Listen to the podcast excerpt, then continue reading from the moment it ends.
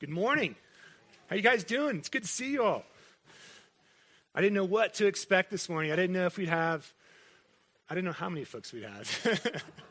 we are in the, I think this, probably, this weekend is probably the climax of the off season. And, uh, you know, the mountains closed, spring break is here, and everybody's cutting for the coast or someplace warmer, thawing out. And, uh, but I'm so glad you all are here this morning and uh, just so, so, so good to be together. And anybody visiting for the first time?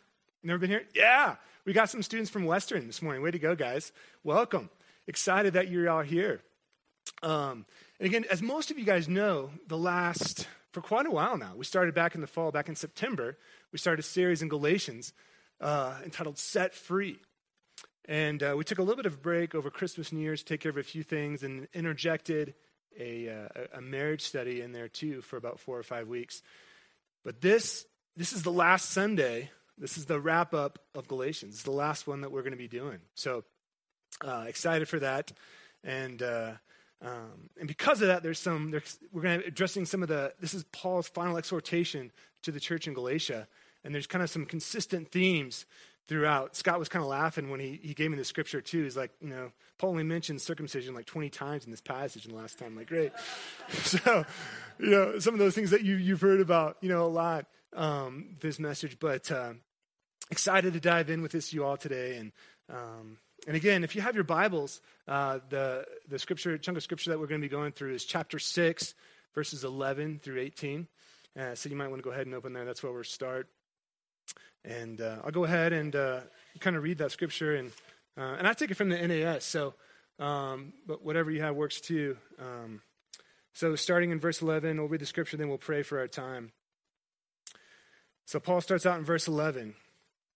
See with, see with what large letters I am writing to you with my own hand.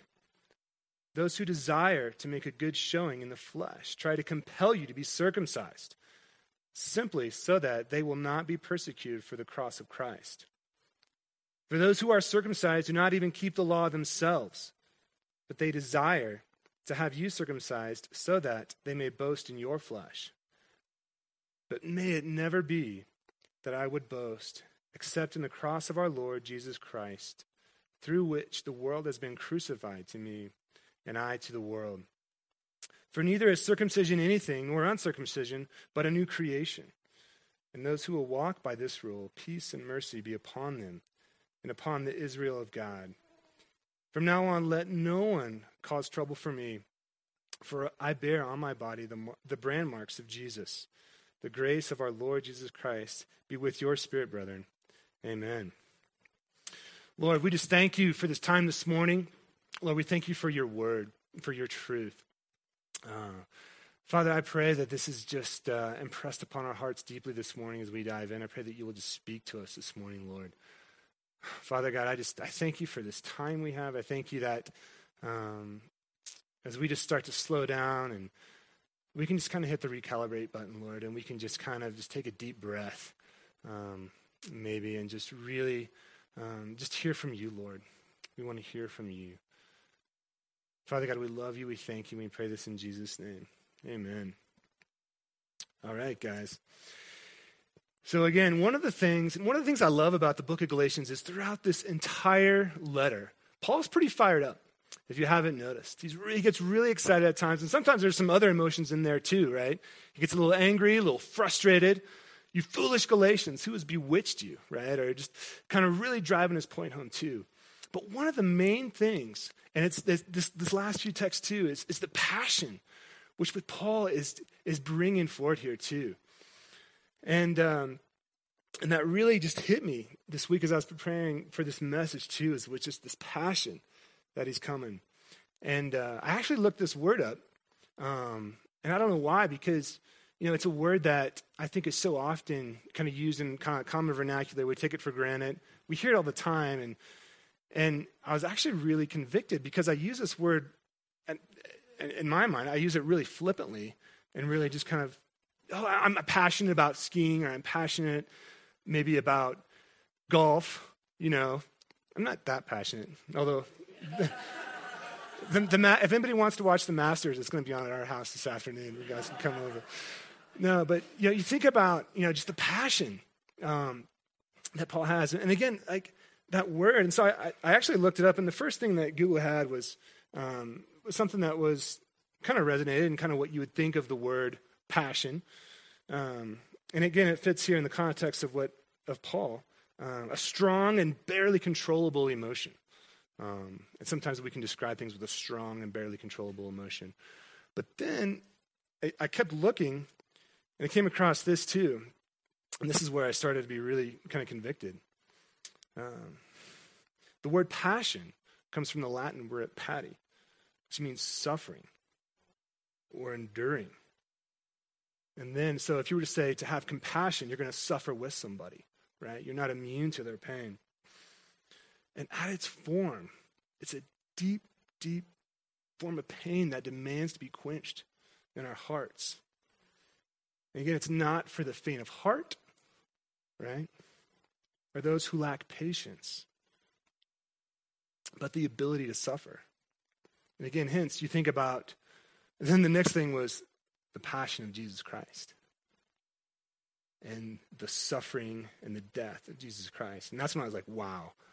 I, I think I use that word a little carelessly sometimes. But again, this, this, this so resonates with what, the passion that Paul is speaking here, too. And again, you think about passionate people throughout history, um, whether they're in, in the church or out of the church, too. And again, they have that deep burning in their hearts, that longing of something that demands to be quenched, that passion with, right?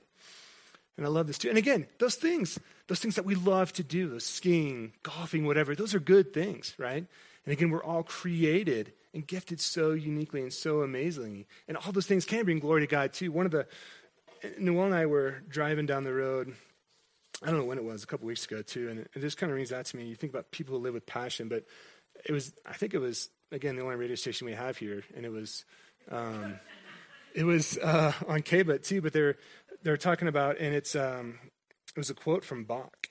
And I loved it too. And, and and again, this was a man who was passionate and was using his gifts too, but he said, the, the aim and the final end of all music should be none other than the glory of God and the refreshment of the soul. And how beautiful is that, too, when that's just aligned? Isn't that cool when our passions come to align in a healthy place? Isn't that amazing? I love that. And so, folks, kind of the, the first question I have for you today and I ask this rhetorically too. So I'm not expecting a response. I got to be careful in this context because I know you guys will come right back at me too. But folks, what are you passionate about? Are you passionate about anything? What are you truly passionate about? Is there a pain down deep in your heart that longs to be quenched? What's dictating this? Is there something that you want to be passionate about, but that you're not? And There's something in the way, maybe. I don't know. And I love this too. If you think about Paul, when he starts off in verse 11, right? So passionate about. See with what large letters I am writing to you. And again, as was customary, Paul would, he, would, he was dictating to a amanuensis, I think is what it was called, or a scribe, basically, a lot of his letters. And he would take the pen at the end, as kind of was customary and he would add his personal postscript, um, a lot of times to prevent forgery, or he'd add just a, few little postscripts some friends or encouragement, edification of some time too. But in Galatians, right here, he goes just a little bit step further, and he really goes and, and adds a couple more verses too. And it kind of resonates with that passion. And again, the whole large letters things, I mean, there's, there's kind of a few, I don't know, scholars would maybe go back and forth too. Again, you know, maybe they would say, you know, Paul a little, maybe a little more comfortable writing Hebrew than Greek, so I had to write these large letters. Or, you know, there's the the bodily ailment uh, of Paul that's referenced um, in Galatians four thirteen with his eyesight or his hand. You know, that maybe he had to write large letters. But and again, I think there's also this consensus too that, folks, he was writing with passion. It's almost like he had just capital letters across the board, like, listen to this. I mean, this is his final exhortation, and this is what he's saying.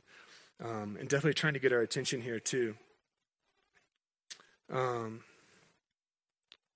and folks, I got to be honest with you, too. And, you know, as I was thinking about this, and I was thinking about the passion of Paul, and I spent so much time in my life being passionate about things that are absolutely rubbish.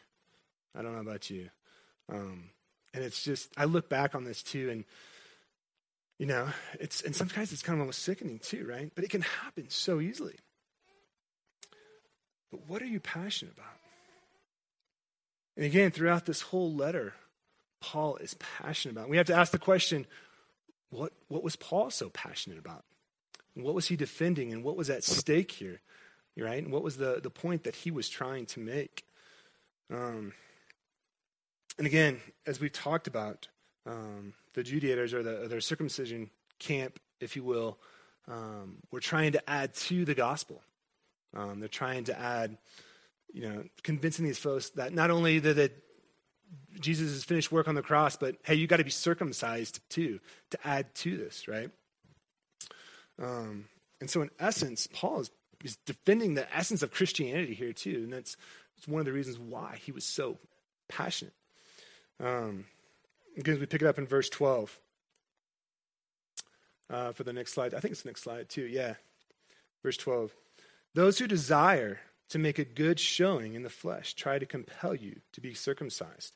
Again, simply so that they will not be persecuted for the cross of Christ.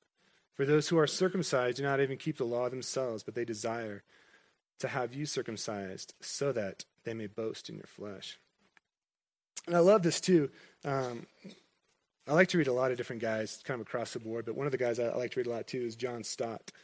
And he poses it this way He says, um, Is the essence of the Christian religion outward or inward?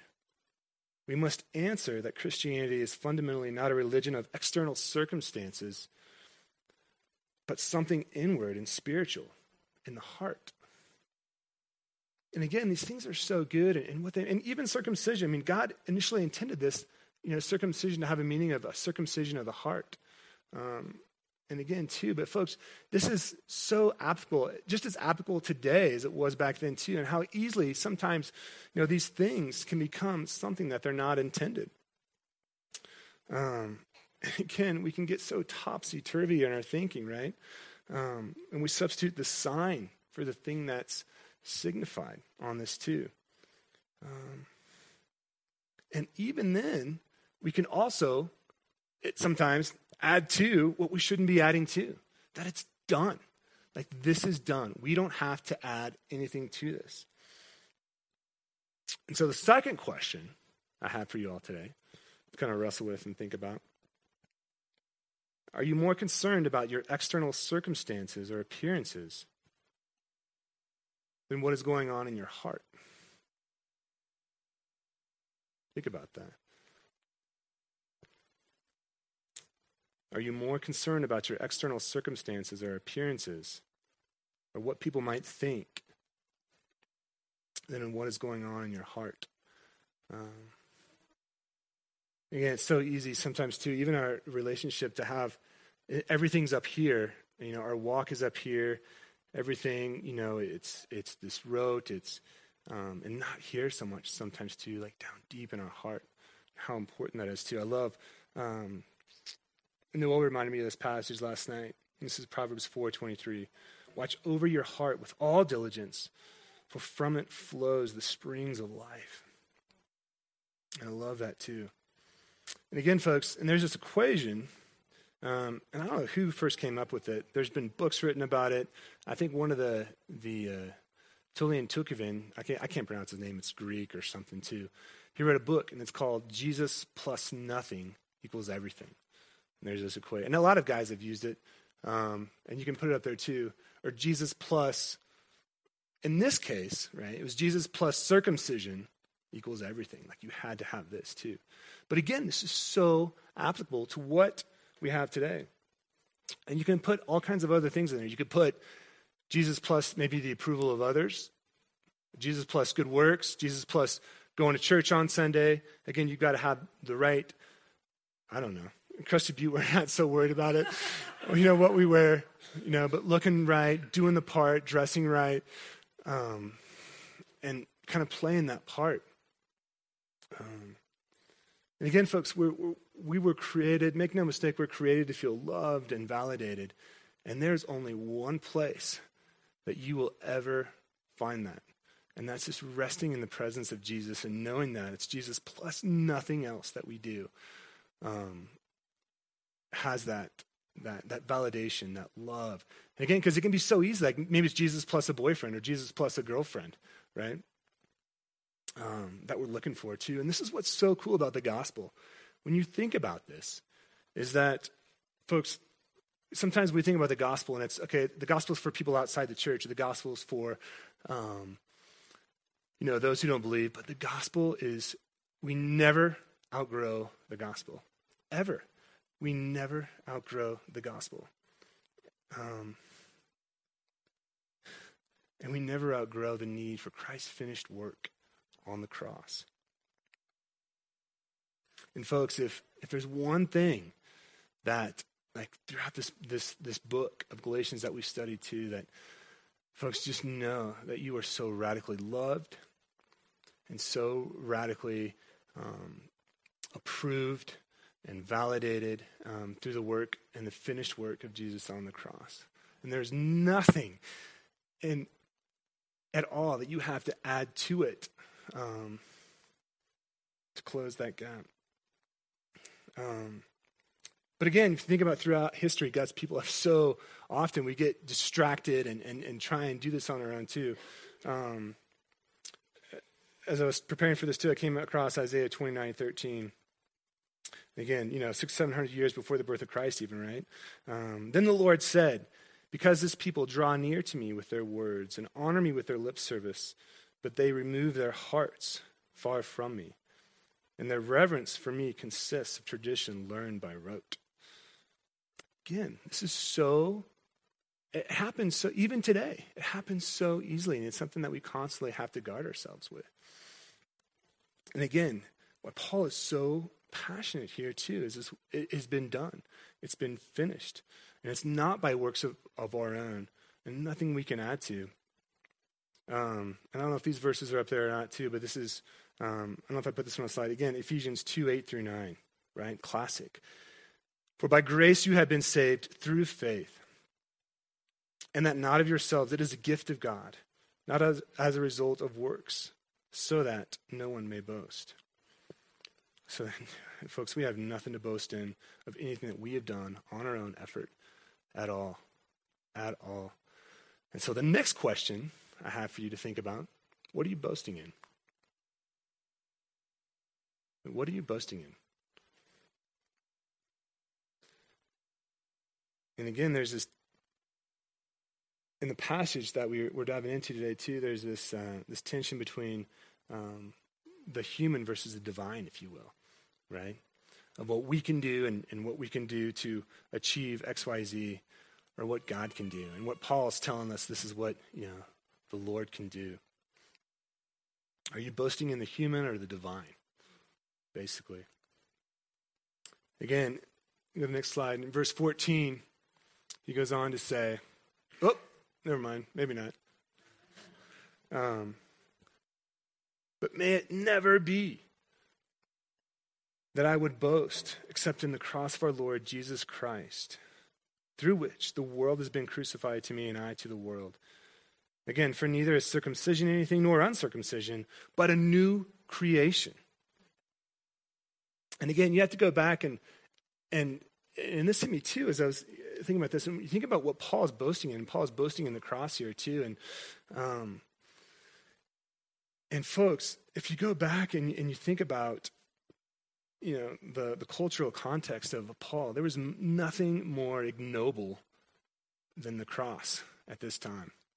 I mean, it was like kind of like even um, I don't know the, the the the root word for for crucifixion or crux. It was even you know kind of forbidden in, in the polite Roman language right? I mean, again, this is something that, but, but Paul is boasting in this too. And this is what's so awesome and so cool and what the Lord is doing here too.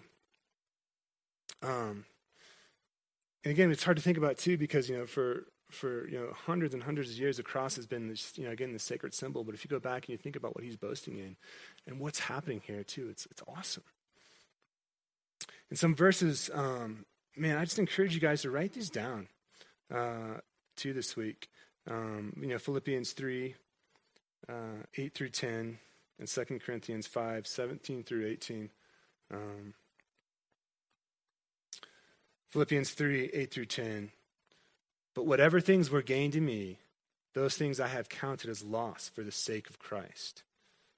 More than that, I count all things to be loss in the view of the surpassing value of knowing Christ, Jesus my Lord, for whom I have suffered the loss of all things, and count them but rubbish, so that I may gain Christ, and may be found in him, not having a righteousness of my own derived from the law, but that which is through faith in Christ, the righteousness which comes from God on the basis of faith that I may know him in the power of his resurrection and the fellowship of his sufferings, being comforted to his death.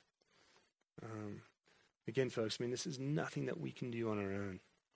You think about that tension between the human and the divine and, and how we're trying to close this gap. Um, Jesus is the only way, the only way to close this gap. We have something so amazing to boast in, don't we? And again, 2 Corinthians 5 17 through 18 says, uh, and hopefully this is a verse you all recognize. Therefore, if anyone is in Christ, he is a new creature. The old things passed away. Behold, new things have come. Now, all these things are from God, who reconciled us to himself through Christ and gave us the ministry of reconciliation. And go on into uh, kind of the, the last handful of verses that Paul writes here, too. Um, kind of the last question I'll pose today. But, folks, who owns your heart, soul, and affections?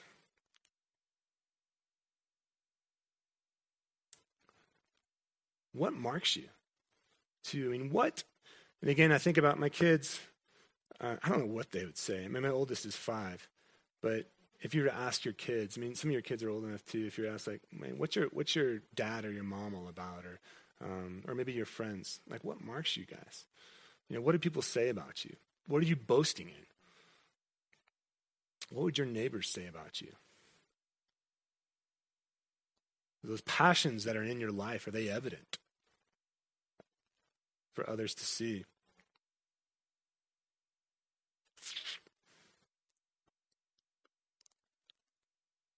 Again, verse 16, Paul says, And those who will walk by this rule, peace and mercy be upon them, and upon the Israel of God. From now on, let no one cause trouble for me, for I bear on my body the brand marks of Jesus. The grace of our Lord Jesus Christ be with your spirit, brethren. Amen. And again, folks, I mean, Paul was writing to the church in Galatia, and we know that he had already literally suffered immensely by this time too. And, and some of this, I don't know with the timeline, but we do know that um, if you go back and look at Acts, you know, 14, 19, that literally one of the cities he's writing to is Lystra. He was already been left for dead, stoned and left for dead on the side of the road there. Right? He already had the, the physical beatings um, that were so evident um, from this his passion for the gospel. Um, and again, you know, if you go back, um, 2 Corinthians 11, 22, 25 describes he'd received countless beatings. Uh, five times the 39 lashes of the Jews, three times beaten with rods, and once stoned. Some of these sufferings may already have, and again, have endured um, before the time he wrote this, as we talked about too. Um, but, folks, that's passion. That is a man who is passionate. He has a passionate life uh, for the gospel of Jesus Christ and what Jesus Christ um, had done for him, too. And he said, I will not obsess about anything other than the cross of Christ. And again, folks, like what is controlling you? What are the passions that are controlling you? How are you spending your time? Um, I mean, these are questions to ask. And again, I think about people who are passionate about freedom. Um, man, I think about Jesus. And it was a man who was passionate about freedom. And again, what he accomplished on the cross for us, that we have been set free. We have been set free. Again, going back through the Galatians, um, chapter 5, verses 1. It was for freedom that Christ set us free. Therefore, keep standing firm and do not be subject again to a yoke of slavery. Folks, it is done. And there is nothing that we have to add to this. We have been set free. We don't need to go back. We don't need to be enslaved again to any of this stuff. And again, Jesus plus nothing equals everything, right? We don't have to worry about the approval of people, the need to be better, the hurts, or the, anything that we might hold on to the past. It is done. Amen? It's good stuff, too. I want to ask, I want to ask you guys too, and, and again, this has kind of been one of the, the songs we've been playing throughout this this message too. But I mean, as I was putting this message together too, it just even hit me and just broadsided me even more too. Um, and again, with that that verse in, in chapter five, verses one, um, it was for freedom that Christ set us free. Therefore, keep standing firm and do not be subject again to a yoke of slavery. Um, and I'm going to have um, uh, the worship team come back up and, and um, uh, and play one more last song, kind of as a response to this message too. But I want it just to just to let it resonate with your hearts, um, and let this just resonate deep within your hearts. Um, and folks, if there's man, if, if, if, something here wrestle with this, and if there's something that you might be holding on to, if there's um, anything that's you feel like there's you're trying to add on to to this, um, man, we'd love to pray with you. Um, Noel and I are up here. Um, Mark's over here. Jim and Abby um, back there too. Um, even you know during the song, um, or if, if there's if there's this relationship with Jesus, if you've never stepped into to what that might look like, man, come talk to us about it. We would love just to talk to you about that, to pray with you, because um, it is the most amazing thing. It's freedom. It is an absolute freedom um, like none other. And we want more than anything for you to, to know that, to experience that. Amen? Awesome. Heavenly Father, Lord, we just thank you for this time this morning. We do. We thank you for your word. We thank you for your finished work on the cross, Lord. Um, and that, Lord, we have been set free. Um, Lord, we love you. We thank you. We pray this in Jesus' name. Amen. Amen.